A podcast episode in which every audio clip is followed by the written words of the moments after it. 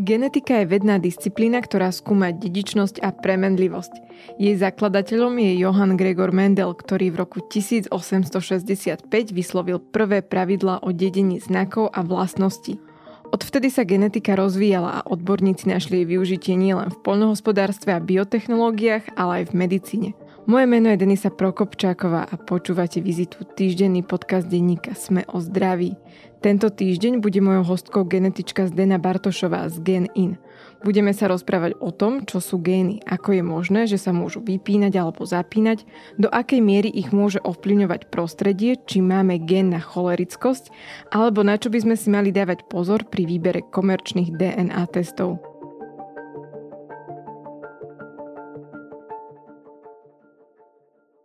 Prinášame vám najpočúvanejšie dovolenkové podcasty.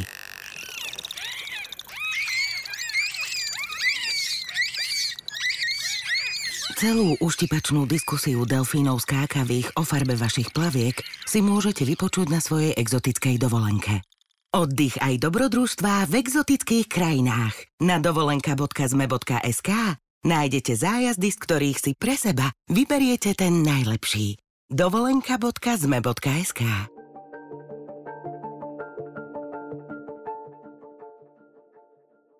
Pani Bartošová, staršia poučka hovorí, že to, kým sme, vlastne je dané prostredím a genetikou.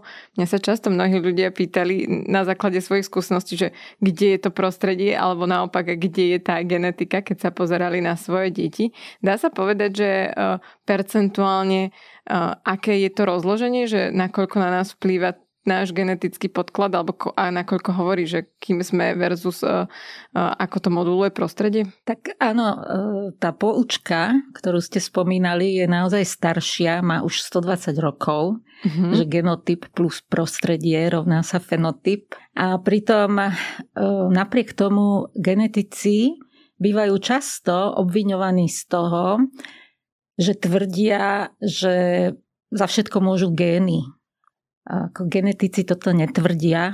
Ono sa to stáva takou nejakou mantrou alebo také prihrievanie si polievočky k nejakým iným témam, že, že si tak trošku kopnú do tej genetiky.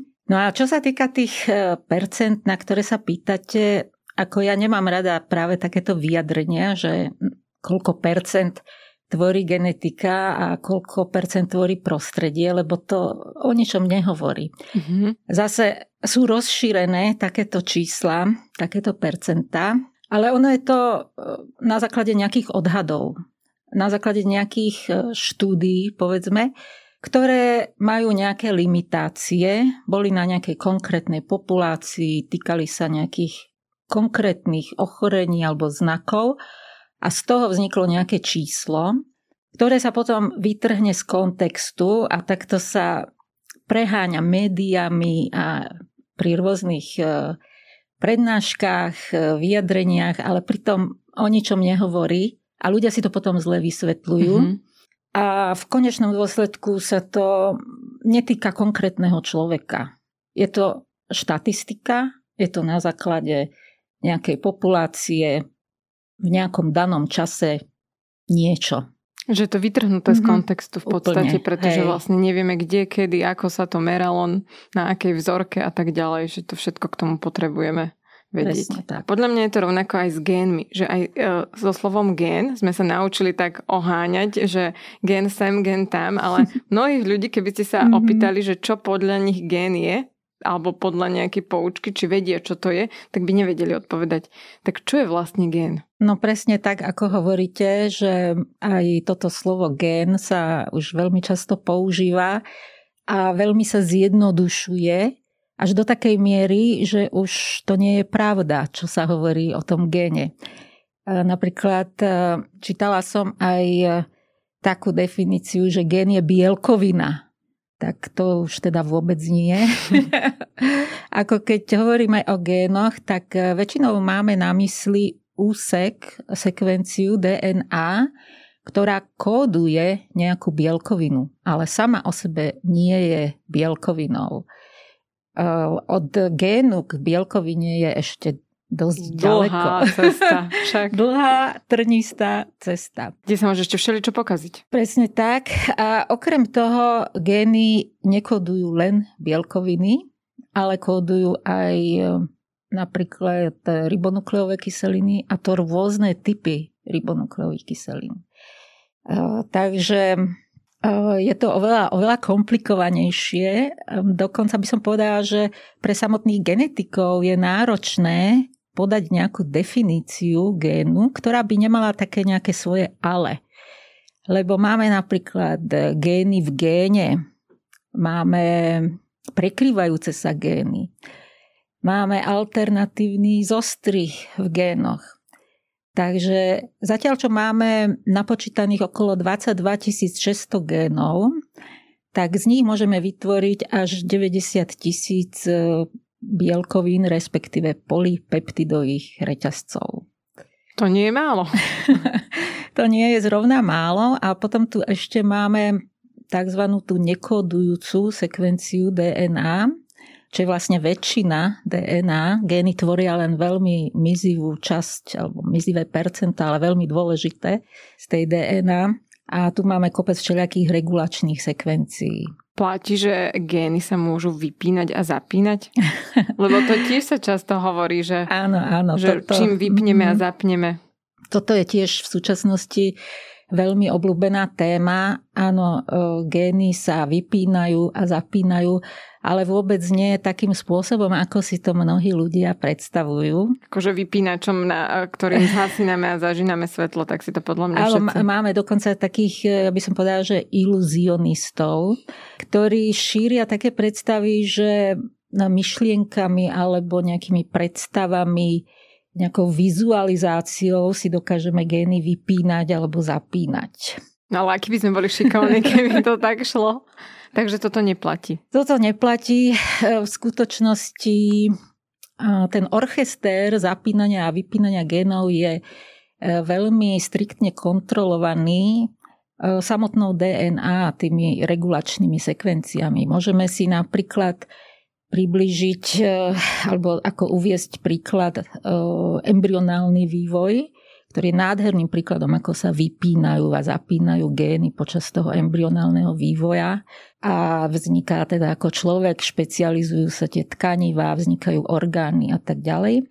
V dospelom organizme je paradoxne už väčšina génov trvalo vypnutá.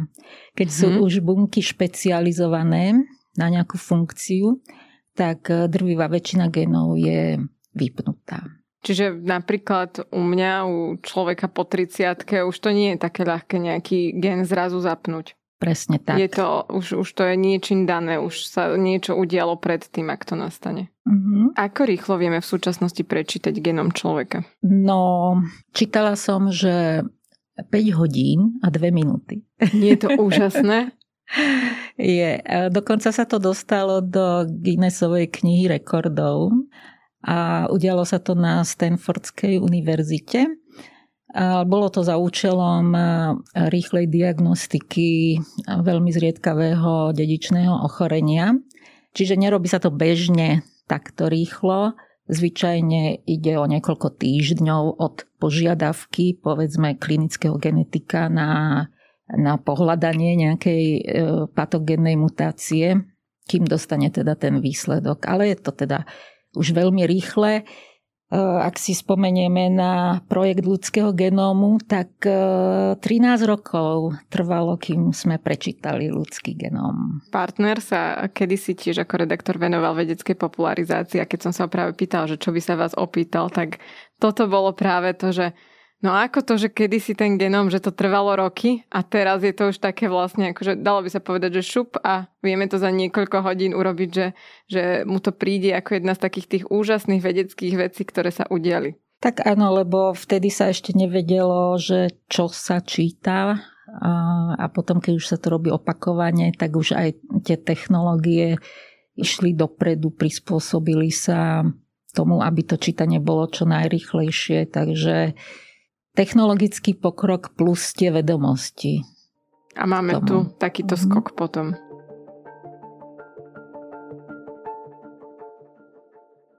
do akej miery naše gény ovplyvňuje prostredie, pretože to mám pocit, že je teraz e, obrovská téma. Hej, no to je obrovská téma, e, bolo by to akože na dlhé e, rozprávanie, ale tak z môjho pohľadu, čo ja považujem za najdôležitejšie, je to, že uvedomiť si, že to, ako prostredie ovplyvňuje gény, opäť závisí od samotných génov. My totiž e, máme, máme medzi sebou, ako e, ľudia, ktorí nie sú geneticky príbuzní, sa líšia medzi sebou asi zhruba v 5 miliónoch e, báz, báz alebo nukleotidov tých stavebných kameňov v DNA. A práve tieto rozdiely určujú, ako reagujeme na prostredie.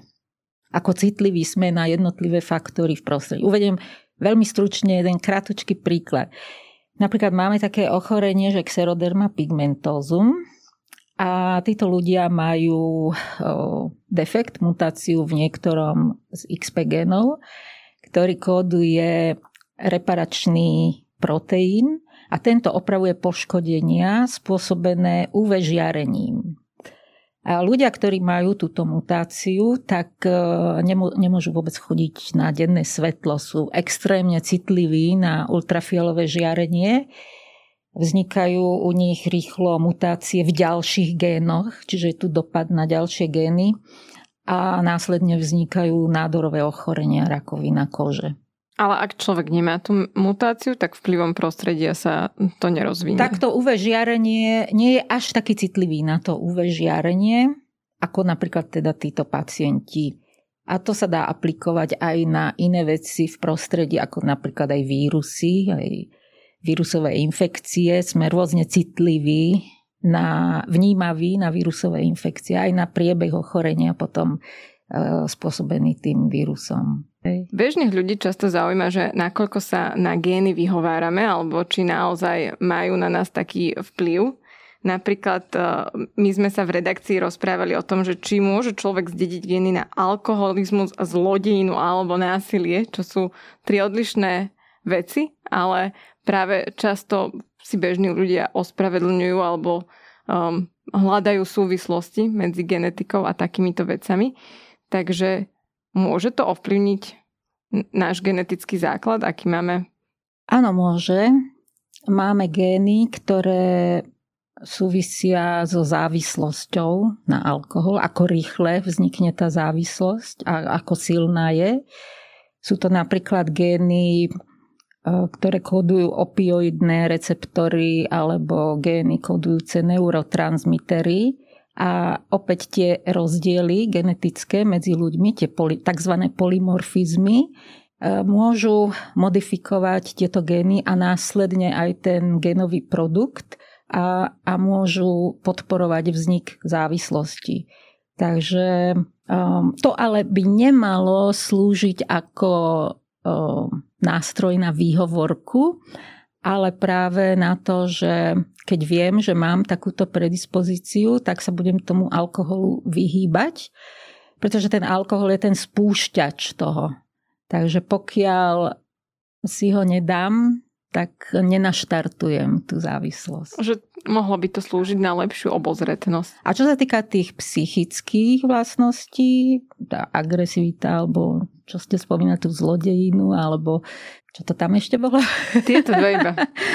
tak ehm, tie psychické črty, o ktorých sa myslelo, že sú práve málo závislé od genetiky a viacej závislé od prostredia alebo výchovy, tak postupujúcim výskumom sa prekvapivo zistuje, že sú veľmi geneticky podmienené. Je o tom veľmi pekná publikácia knižná od eh, profesora Plomina, neurogenetika, ktorý napísal knihu Kód života, myslím sa to volá, tak eh, tam sú veľmi prekvapujúce výsledky výskumu v ohľade tej psychiky, z mojich skúseností teda to, čo ja napríklad analizujem, je sklony k rýchlým reakciám, to tak diplomaticky nazývam. Um, dalo by sa to označiť aj sklony k cholerizmu, byť cholerikom.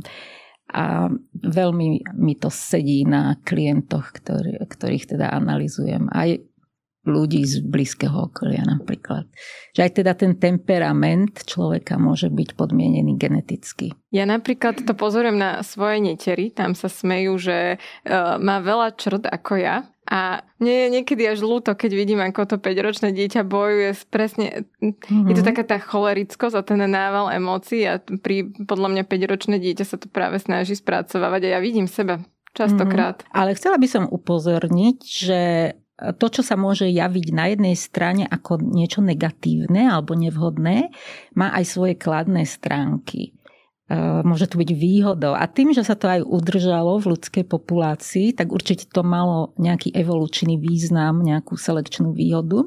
Takže tie sklony k rýchlým reakciám nevedú len teda k takej cholerickej povahe, ale aj k takej zvýšenej akčnosti, činorodosti a že niekedy naozaj v niektorých situáciách potrebujeme človeka, ktorý rýchlo zareaguje. To je pravda, lebo tú cholerickosť mm, v spoločnosti máme nastavenú ako negatívne slovičko alebo negatívny jav, že, že cholerik je niekto agresívny alebo zlý, ale pritom to nemusí byť Môže tak. byť akčný a nie, niekedy sa to vyplatí, ja neviem, napríklad nejaká auto nehoda, treba rýchlo reagovať, poskytnúť pomoc, tak práve takíto ľudia s rýchlymi reakciami vedia nie, že sa teraz začneme zamýšľať a dúmať, že čo s tým. Čo, že rýchlo reagujú v krízovej situácii, tak, keď pres. na to príde. Mm, do akej miery um, môžu športovci alebo umelci zdediť talent po rodičoch na daný šport mm-hmm. alebo napríklad na hudobné nadanie? No samozrejme aj tu na genetika hrá úlohu, ale neznamená to, že rodičia musia byť nadaní, aby dieťa mohlo byť nadané lebo niekedy sa to, e, tie gény potrebujú, alebo tie kópie génov tak skombinovať, aby sa to posilnilo. Takže môže sa stať, že u dieťaťa sa to vyštiepí, e, ale pritom rodičia to nemajú až v takej miere. Um, obrazne, ako keby, sa, ako keby to dieťa bolo súčtom tých dvoch rodičov. No nie je to úplne dobré prirovnanie, ale rozumiete, že, že sa to skrátka nejako lepšie skombinuje v samotnom tom dieťati ten genetický materiál a mm, takto sa podporí na niečo to nadanie. Alebo poviem taký, možno taký kratulinký príbeh, že čítala som takú story z 23 Me, že um, došlo k zámene detí v pôrodnici a dve, týkalo sa to dvoch žien a každá vyrastala v inej rodine ale nebola si vedomá, že to nie sú jej rodičia. No a odhalilo sa to až keď, mal, až keď boli na dôchodku mm-hmm. vlastne a potom popisovali tú svoju skúsenosť a jedna z nich hovorila, že že bola športovo veľmi nadaná a pritom v tej rodine, že všetci boli také lemry s prepáčením, že to celý život je to nešlo do hlavy a pritom teda tá druhá rodina, ktorú potom našla až neskôr, e, tak zistila, že práve tam bol, boli títo športovo nadaní ľudia aj sa realizovali v tom športe. Mm-hmm. Takže to môže byť, že, uh, že mala tušenie vlastne, že... Že tam nepatrí do tej rodiny a nakoniec uh, sa jej to až na starobu potvrdilo, že naozaj tam nepatrila. A potom sú aj naopak prípady, presne ako ste hovorili predtým, že že ani jeden z rodičov eh, neinklinoval k tej hudbe, alebo možno to nerozvíjal, že možno to tam bolo, ale ano, nerozvíjali alebo to. si nebol vedomý toho. Že hej. to dieťa zrazu začne samo v škole nejako ťukať na klávesi, na klavíri mm. a všimne si to učiteľa, ak to rozvíjajú, tak... Ja som napríklad eh, na, ešte na gymnáziu ZDŠke na telocviku nemala rada tie dlhé trasy, ale v tých šprintoch som bola výborná a až teda s rozborom svojej DNA som zistila, že naozaj geneticky som lepšia na tie šprinty ako na tie dlhé trasy, na tú vytrvalosť, to, to mi vôbec ako nesedí a súvisí to s génom, ktorý kóduje alfa-actin 3. A hovorili ste si, ja som to tušila, že to bude takto. Ja skôr som si povedala, že keby som to vedela vtedy, tak poviem tej učiteľke, že takto to mám a nech ma neznámkuje z tých dlhých ostatných vecí. To mne hovorí občas môj tréner. Ja som si nedala urobiť tento genetický rozbor, ale uh, ja som nemala rada telesnú výchovu a neznášala som také tie uh, skupinové hry, kde sa hra vybíjana a, alebo futbal a podobne. No a teraz sa ukazuje, keď som začala cvičiť, že možno by som mala talent na gymnastické veci. Také, akože, ktoré sú inak zamerané a on často sa smeje, že Denisa, možno keby si mala iného telocvikára tak by si mhm. sa necítila tak šmatlavo, že možno, možno by si našla zalúbenie v tomto, lebo Áno. som si vždy myslela, aké som nemehla, ale možno som len nemala na takéto No môj muž hovorí, že to je absurdné, že zo mňa sa stal športový guru. Mňa pozývajú na športové konferencie, športovci si u mňa dávajú robiť genetické rozbory, pritom ja som tak akože bola také ako keby nemehlo, ale práve aj vďaka týmto genetickým rozborom a tým výsledkom, ktoré som zistila, sa teraz orientujem na ten pohyb už tak e, cielenejšie, tak vedomejšie a robím, začal som robiť to lezenie športové a veľmi dobre mi to teda ide, čo sama sa tomu čudujem. A to je aké náročné lezenie, že tam zistíte, aké pevné musíte mať no. ramena, chrbát, ruky, že nie je to len tak je to náročné, ale je to výborné, lebo je to precvičenie celého organizmu. A navyše sa v tom cítite dobre. No aj chrbticu som si vyliečila z toho. s tým spôsobom. Keď hovoríte o týchto testoch, tak e, teraz mám pocit, že na Slovensku, možno je to aj vplyvom sociálnych sietí, že sa to k nám viacej dostáva, je taký veľký boom ohľadne e, DNA testov a čo všetko nám vedia povedať a nevedia, ale ak nemáte nejaký genetický základ, dokonca aj keď ho máte, tak e, vidíte nejakú herečku alebo speváčku, ktorá ho odporúča, vidíte nejakú farebnú krabičku a vidíte, že tam je napísané DNA, ale neviete, že čo s tým a že do akej miery potom, aj keď vám prídu výsledky, ich brať vážne. Ako sa vy pozeráte na to, že teraz ľudia majú takúto možnosť? No. a malo by nás to zaujímať vôbec, že, že, že aký máme tento genetický rozbor? Keď som e, v roku 2016 začala robiť e, rozbory a interpretácie dát um, americkej spoločnosti 23andMe, tak uh, podľa môjho súkromného prieskumu tu boli dve také spoločnosti, ktoré poskytovali testy DNA. Potom neskôr pribudli ďalšie tri, o ktorých viem a pritom jedna z nich tvrdila, že je prvá na Slovensku. Takže marketing. no a tak ako sa na ne ja pozerám, um, nie som spokojná s ich kvalitou. Uh-huh, že majú rôznu kvalitu tie jednotlivé typy. Uh, rôznu a tak celkovo akože dosť zlú. No možno, že ja som taká trošku až príliš prísna. A čím sa líšia? Mm, líšia sa spôsobom spracovania, obsahom, rozsahom, kvalitou interpretácií dát, aj výber dát sa môže líšiť, akože ktoré genetické markery sa analýzujú. A kvalita tých interpretácií a potom kvalita odporúčaní, že čo z toho vyplýva, čo odporúčajú tomu danému klientovi, tak um, hodnotím to ako dosť uh, slabé a také nezrelé. Aspoň teda tie, ktoré, s ktorými mám skúsenosť, alebo som videla tie rozbory, alebo u dvoch som si dala aj urobiť, lebo sa ma ľudia na to pýtali. No a ono týchto rozborov týchto spoločností, ktoré to robia aj v zahraničí, je veľmi veľa a aj tam je tá kvalita veľmi rôznorodá. Ja som si vždy snažila zistiť, že kto za tými testami stojí, kto ich vlastne robí. A to je niekedy veľmi ťažké vypátrať, ak vôbec. Niekedy sa to neudáva vôbec. Potom, aj keď som videla nejaké že vedecké rady alebo nejaké takéto orgány v nejakej spoločnosti, tak som si aj tých ľudí z tej rady prelustrovala.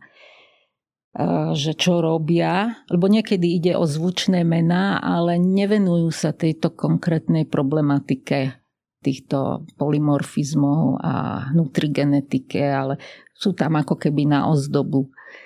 No a čo sa týka tých odporúčaní, alebo teda, že, ako ste hovorili, že nejaké známe osobnosti to propagujú, tak Hej, no to sú také tie marketingové triky, um, ktoré sú na všetko, aj na suplementy, na, na rôzne Toto veľa tak spustili sociálne siete, že, mm-hmm. že veľa možno produktov, ktoré by predtým chodili letáčiky do schránky, tak teraz to máte každý deň, to na vás mhm. vyskakuje pomaly z chladničky. Presne, tak ako ten príliš veľa marketingu, jedna spoločnosť tak vyčnieva v tomto marketingu, nebudem menovať a uh, niekedy je človeku už z toho tak dosť skoro až zle. Ale zároveň chápem, mm-hmm. že pre mhm. bežného človeka sa zorientovať, že mm, sa rozhodne, že chce vedieť svoju DNA analýzu mm-hmm. a mhm. teraz si to začne googliť a vidí rôzne spoločnosti, tak vyhodnotiť, že kto čo robí a, a podľa čoho by som sa mal rozhodnúť, tak môže to byť náročné. Asi by som dala na také, že osobné odporúčanie, že od niekoho, kto si to naozaj dal urobiť a osobne ho poznáte a môžete mu dôverovať. Uh-huh. Možno, že to je ten lepší spôsob.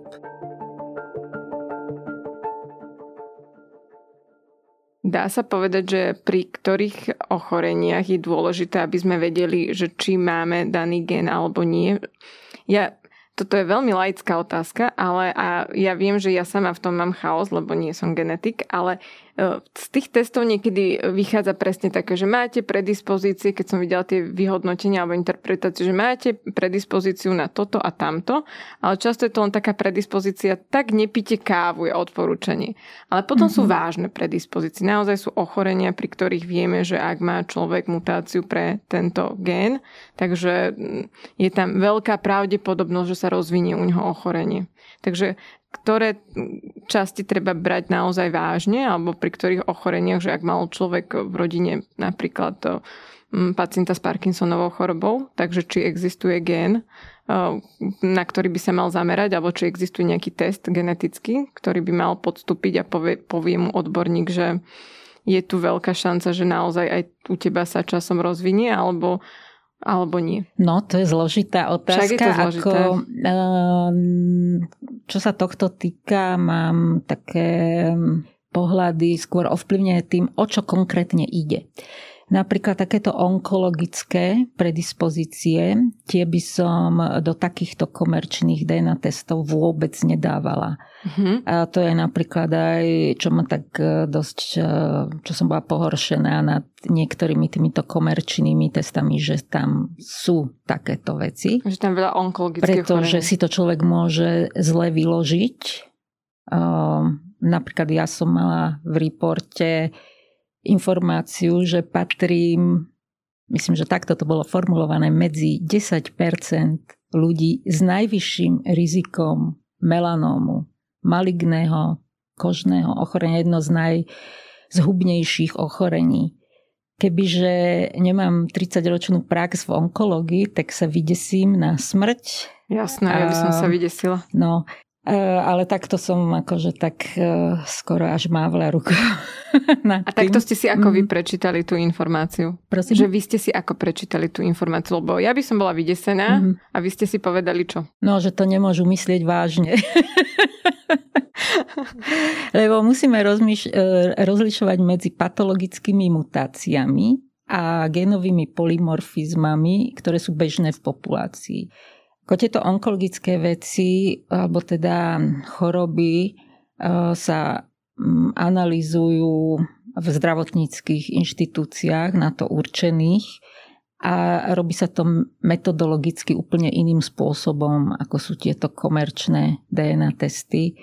Ehm, a musí tam byť veľmi dôkladná konzultácia od klinického genetika, ktorý tento výsledok e, podáva alebo informuje o ňom e, pacientovi alebo teda aj tomu asymptomatickému členovi rodiny a rozhodne toto nepatrí do takýchto komerčných genetických testov. Uh-huh. A čo do nich ešte nepatrí podľa vás? Mm, no, okrem týchto onkologických, tak to je taká otázka, momentálne ma nič nenapadá, také konkrétne. Ako vždy tam treba uviesť nejaké limitácie. Napríklad pri tom Parkinsonovi tých bežných e, mutácií alebo polymorfizmov, ktoré s tým súvisia, je len pár, ale e, existujú aj mutácie patogénne, ktoré tieto komerčné testy nezachytávajú, takže to je diskutabilné.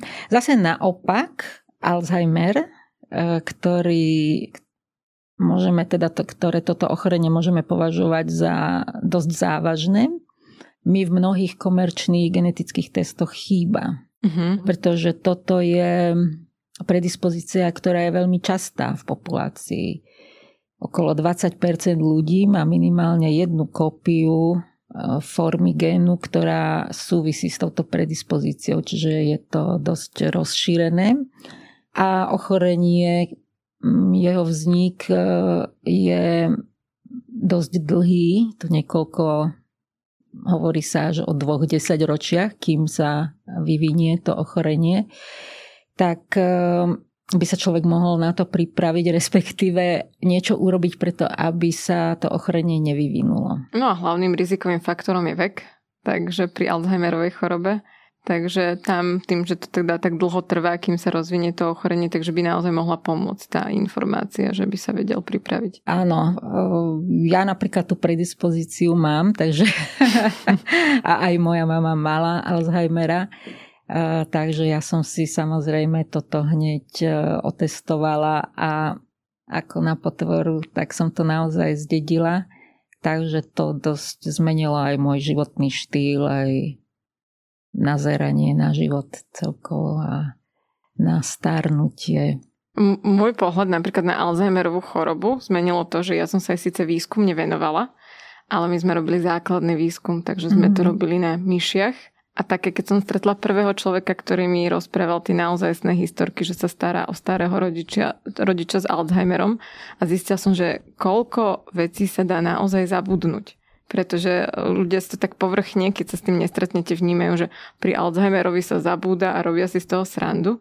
Ale mňa nenapadlo, že ten človek môže zabudnúť aj to, že kam ísť na toaletu, alebo základné spoločenské správanie, že si dokáže odplúť pri stole a, a tak. Že ten level zabúdania mm-hmm. je oveľa desivejší ako, ako len to, čo si my predstavíme, že nevieme, kde máme kľúče. Tak áno, ja som to mala v priamom prenose a tých posledných 5 rokov života mojej mamy, tak to bolo ako peklo aj pre ňu, aj pre nás. No, že mnohí starší ľudia mi to tiež takto opísali a, a to bolo pre mňa iný náhľad na to ochorenie.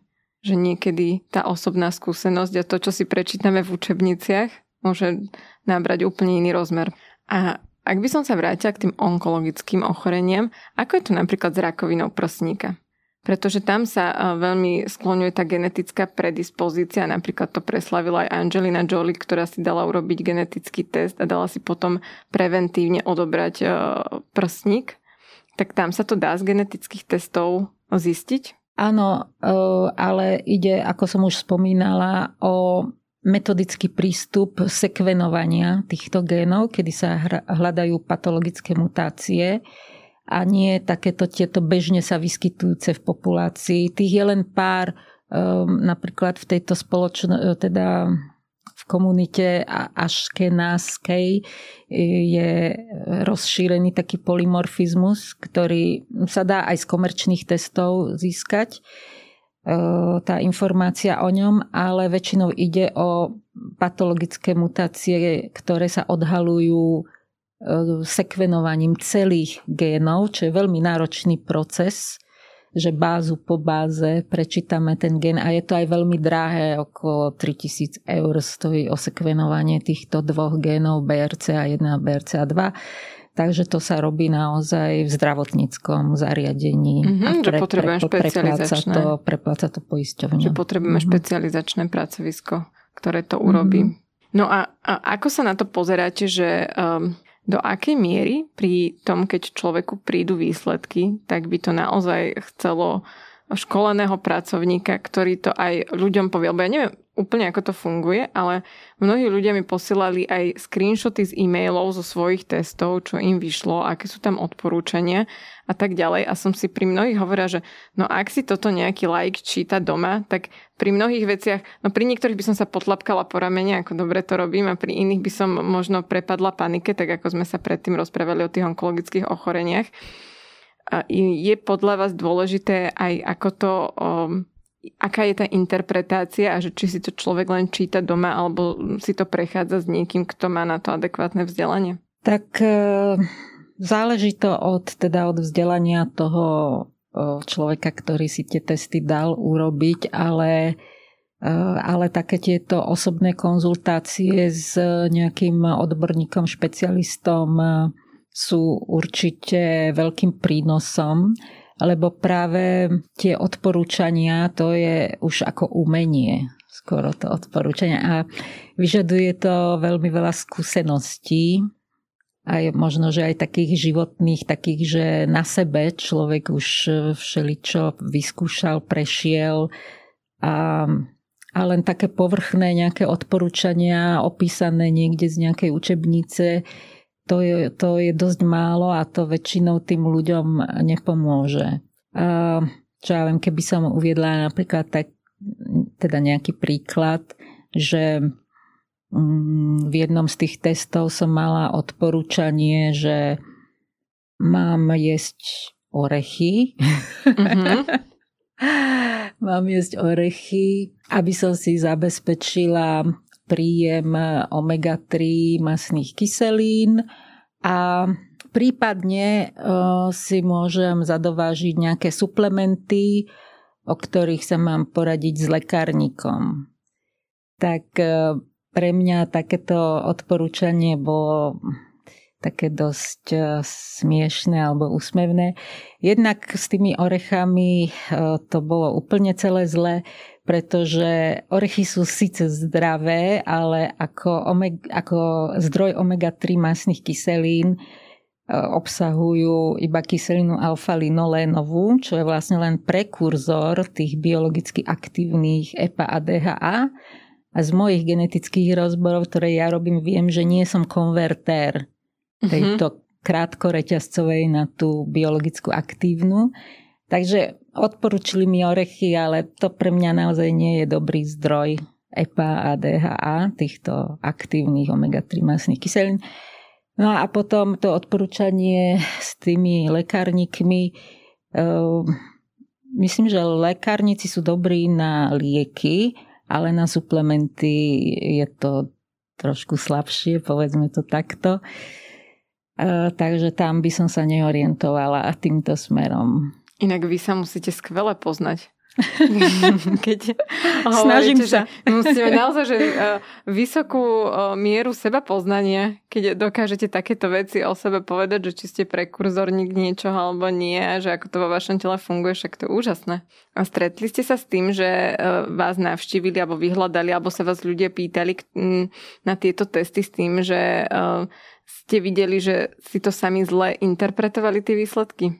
Že k vám prišli tí vystrašení ľudia a pýtali sa vás na názor? Tak e, prichádzajú za mnou ľudia s žiadosťou reanalýzy uh-huh. dát z iných e, DNA testov alebo z iných rozborov, pretože sa vraj dozvedeli, že ich robím lepšie. Trošku si prihriem polievačku. Uh, lepšie a že adresnejšie, že, že nie sú také vágné ale že sú také konkrétnejšie. A, alebo chcú vedieť nejaké charakteristiky, ktoré neboli zahrnuté v tých uh, testoch, ktoré si dali robiť. Totiž tie raw dáta, tie genetické dáta sa dajú reanalizovať znova. Tie sa nemenia, ten DNA test je e, nemenný ako tie výsledky, ale tie interpretácie sa dajú aktualizovať, vylepšovať. Keďže tá predchádzajúca vaša veta mohla vyznieť ako reklama, musím povedať, že ako veľmi museli chcieť tú reanalýzu, keď vás našli, lebo vás nájsť to nie je také jednoduché. Nie ste prvá reklama na Google, ktorá hey, vyskočí. Ja uh, som si od toho roku 2016 nestačila urobiť nejakú reklamu, lebo za mnou chodia ľudia na osobné odporúčania ľudí, ktorí sú akože spokojní s tými rozbormi, ktoré som im urobila. Občas um, ma nájdete v médiách uh, v rozhovoroch s nejakými klientami, teda ľuďmi, ktorým som tieto rozbory robila, pritom ja ich nežiadam o to, aby mi robili nejakú reklamu. Ale... Ja len, že nie ste taká reklamná tvár, ani nie ste influencerka na Instagrame a ani ako keď si človek zadá DNA testy, tak nie ste ten prvý človek, ktorý mu vybehne, preto hovorím, že, že uh, museli náročnejšie hľadať. Ja totiž radšej menej a dôkladnejšie a nemám rada práve takú tú masovosť v týchto testoch DNA, keď, keď je to zamerané, že čo najviac predať. Keď ste spomínali napríklad tie orechy, tak myslím, že mnohých ľudí napadlo, že do akej miery súvisí strava s genetikou že pretože v mnohých odporúčaniach práve tam nájdete mm-hmm. tieto odporúčania, ako by ste mali nastaviť stravovací plán, prípadne uh, som počula, alebo myslím, že to tak naozaj funguje, že ľudia si zoberú túto svoju analýzu a navštívia nutričného poradcu, ktorý im pomôže na základe toho zostaviť uh, stravovací plán, tak uh, by ma len zaujímalo, že nakoľko to má zmysel. Tak um, tieto genetické rozbory, pokiaľ sú kvalitné, tak môžu naozaj veľmi významne pomôcť v tom nastavení stravovacieho plánu. Človek e, môže prestať tápať, e, skúšať, e, skúšať všetko možné aj nemožné. Niekedy za mnou ľudia chodia s výsledkami testov týchto potravinových intolerancií a už sú tak doslova na pokraji nervového zrútenia že už zistili, že nemôžu nič jesť, lebo všetko tam majú na červeno, vyfarbené a, a že teda mm, nevedia, či naozaj to na nich platí. Takže tam môže ten genetický rozbor e, pomôcť v tej navigácii, že čo áno, čo nie. Mám aj takú úsmevnú, úsmevnú príhodu, ako jedno dievčatko mi doniesol taký obrázok po genetickom rozbore ako ďakovný, že genetické testy pomáhajú ľuďom, e, ďakujeme, že vás máme. Lebo tam mamička už bola naozaj zúfala, že čo má tomu dieťaťu dať. Mm-hmm. Lebo tie informácie o stravovaní sú také protichodné. Takže môže tá genetika pomôcť v tomto, pokiaľ sú tie rozbory naozaj kvalitné. Komu by ste určite odporúčili, aby si dal urobiť takýto DNA test? Tak ja osobne by som ako odporúčila ľuďom, ktorí majú nejakú pozitívnu rodinnú anamnézu, napríklad um, tieto kardiovaskulárne ochorenia v skoršom veku, Napríklad môj brat umrel v 40 na infarkt. Dnes už viem, čo asi za tým stálo, okrem teda životného štýlu samozrejme, ktorý nebol nejaký veľmi dobrý, ale aj tá genetika tam hrala úlohu. Takže ten Alzheimer povedzme v rodine, to by som nenechávala úplne len tak na voľný priebeh, lebo uh, potom to človeka prekvapí a lepšie e, šanovať ako banovať, sa hovorí, že mnohé tie ochorenia majú taký dlhý asymptomatický priebeh. Človek si myslí, že však nič sa nedieje, som zdravý a potom jedného dňa to nejako prepukne a nestačí sa čudovať. Potom si uvedomí tú cenu zdravia. A, takže rodinná anamnéza. Potom ľudia, ktorých to ako baví, toto sú naozaj uh-huh. takí fanatici, že chcú byť najlepšou verziou seba samého. Takých ľudí mám rada naozaj, v pozitívnom zmysle. Tak chcú sa spoznať, tak ako chcú som poznala, spoznať, že vy sa hej, tiež poznáte asi až na dreň, tak aj oni chcú vedieť o sebe čo najviac a chcú možno žiť taký ten uvedomelý život. V podstate každému človeku, ktorý, ktorému záleží na zdraví a a chce sa o neho starať a, a nespolieha sa len na to, že nejakoho lekári dajú dokopy, keď sa niečo mm-hmm. stane. Lebo nemusí to byť žiaľ pravda. Nemusí sa to podariť. To ja často hovorím, že, že moja taktika je mať takú dobrú prevenciu, že budeme čo najmenej u toho lekára, že to je najlepšia stratégia, ktorú človek môže mať. Moja posledná otázka je, zistil som časom, že trošku zákerná, lebo ten podcast je dlhý, informácie strašne veľa a, a ja sa vždy pýtam hosti, že čo by zhrnuli z tohto podcastu, čo by chceli, aby si ľudia zapamätali. Tak čo by ste chceli, aby si zapamätali z tohto podcastu? Tak ja by som chcela, aby si ľudia z tohoto zapamätali, že genetika nie je na strašenie, ale na pomoc a že môže byť veľmi užitočná, pokiaľ máte tie genetické rozbory urobené naozaj kvalitne a pokiaľ ich nezaložíte niekde na poličku, ale sa tomu venujete a pracujete na sebe. Ja vám veľmi pekne ďakujem, že ste si našli čas a prišli ste k nám do podcastu. A ja ďakujem za pozvanie. O génoch som sa rozprávala s genetičkou Zdenou Bartošovou. A na záver ešte odporúčanie. Pomaly sa k nám prikráda zimný čas, teda obdobie ideálne na pozeranie filmov a čítanie kníh. Mojím dnešným odporúčaním je preto kniha Hodiny chémie, ktorú napísala americká spisovateľka Bonnie Garmus. Ocitnete sa v 60. rokoch 20. storočia a hlavným miestom deja bude najmä vedecké laboratórium. Chemička Elizabeth Zotová sa v ňom kolegom snaží dokázať, že nie je priemerná. A to nielen priemernou vedkyňou, ale aj priemernou ľudskou bytosťou. S vratom životných udalostí sa z nej však stane slobodná matka a vyhodia ju z práce. Keď už všetko vyzerá beznádejne, dostane pracovnú ponuku, aby sa stala hlavnou moderátorkou kuchárskej relácie večera o 6. A hoci produkcia mala záujem o krásnu ženu v tesných šatách, ktorá v jednej ruke drží vysávač, v druhej dieťa a nohou zatvára rúru na pečenie, dostane niečo úplne iné – vedkyňu, ktorá volá kuchynskú soľ chlorid sodný. Elizabet každý večer o 6. učí ženy nielen to, že varenie aj život sú chémia, ale aj ako si vážiť samých seba. Je to svet versus Elizabet Zotová a som si istá, že hlavnej postave budete držať palce aj na nohách. Knihu nájdete pod rovnakým názvom Hodiny chémie aj ako seriál na Apple TV. Počúvali ste Vizitu, týždenný podcast denníka Sme o zdraví.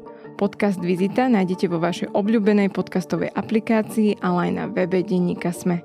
Ak máte nejakú otázku alebo nám chcete napísať, pokojne sa mi ozvite na e-mail vizita.sme.sk. Ja som Denisa Prokopčáková a na výrobe tohto podcastu som spolupracovala s Viktorom Hlavatovičom a Viktorom Kišimonom. Počujeme sa znovu o týždeň.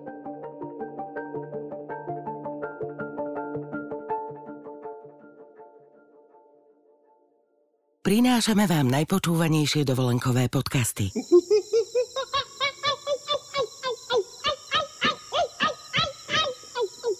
Dobrodružný podcast Telo na telo makaka dlhochvostého s tropickým kaktusom si môžete vypočuť na svojej exotickej dovolenke. Oddych aj dobrodružstvá v exotických krajinách. Na dovolenka.zme.sk nájdete zájazdy, z ktorých si pre seba vyberiete ten najlepší. dovolenka.zme.sk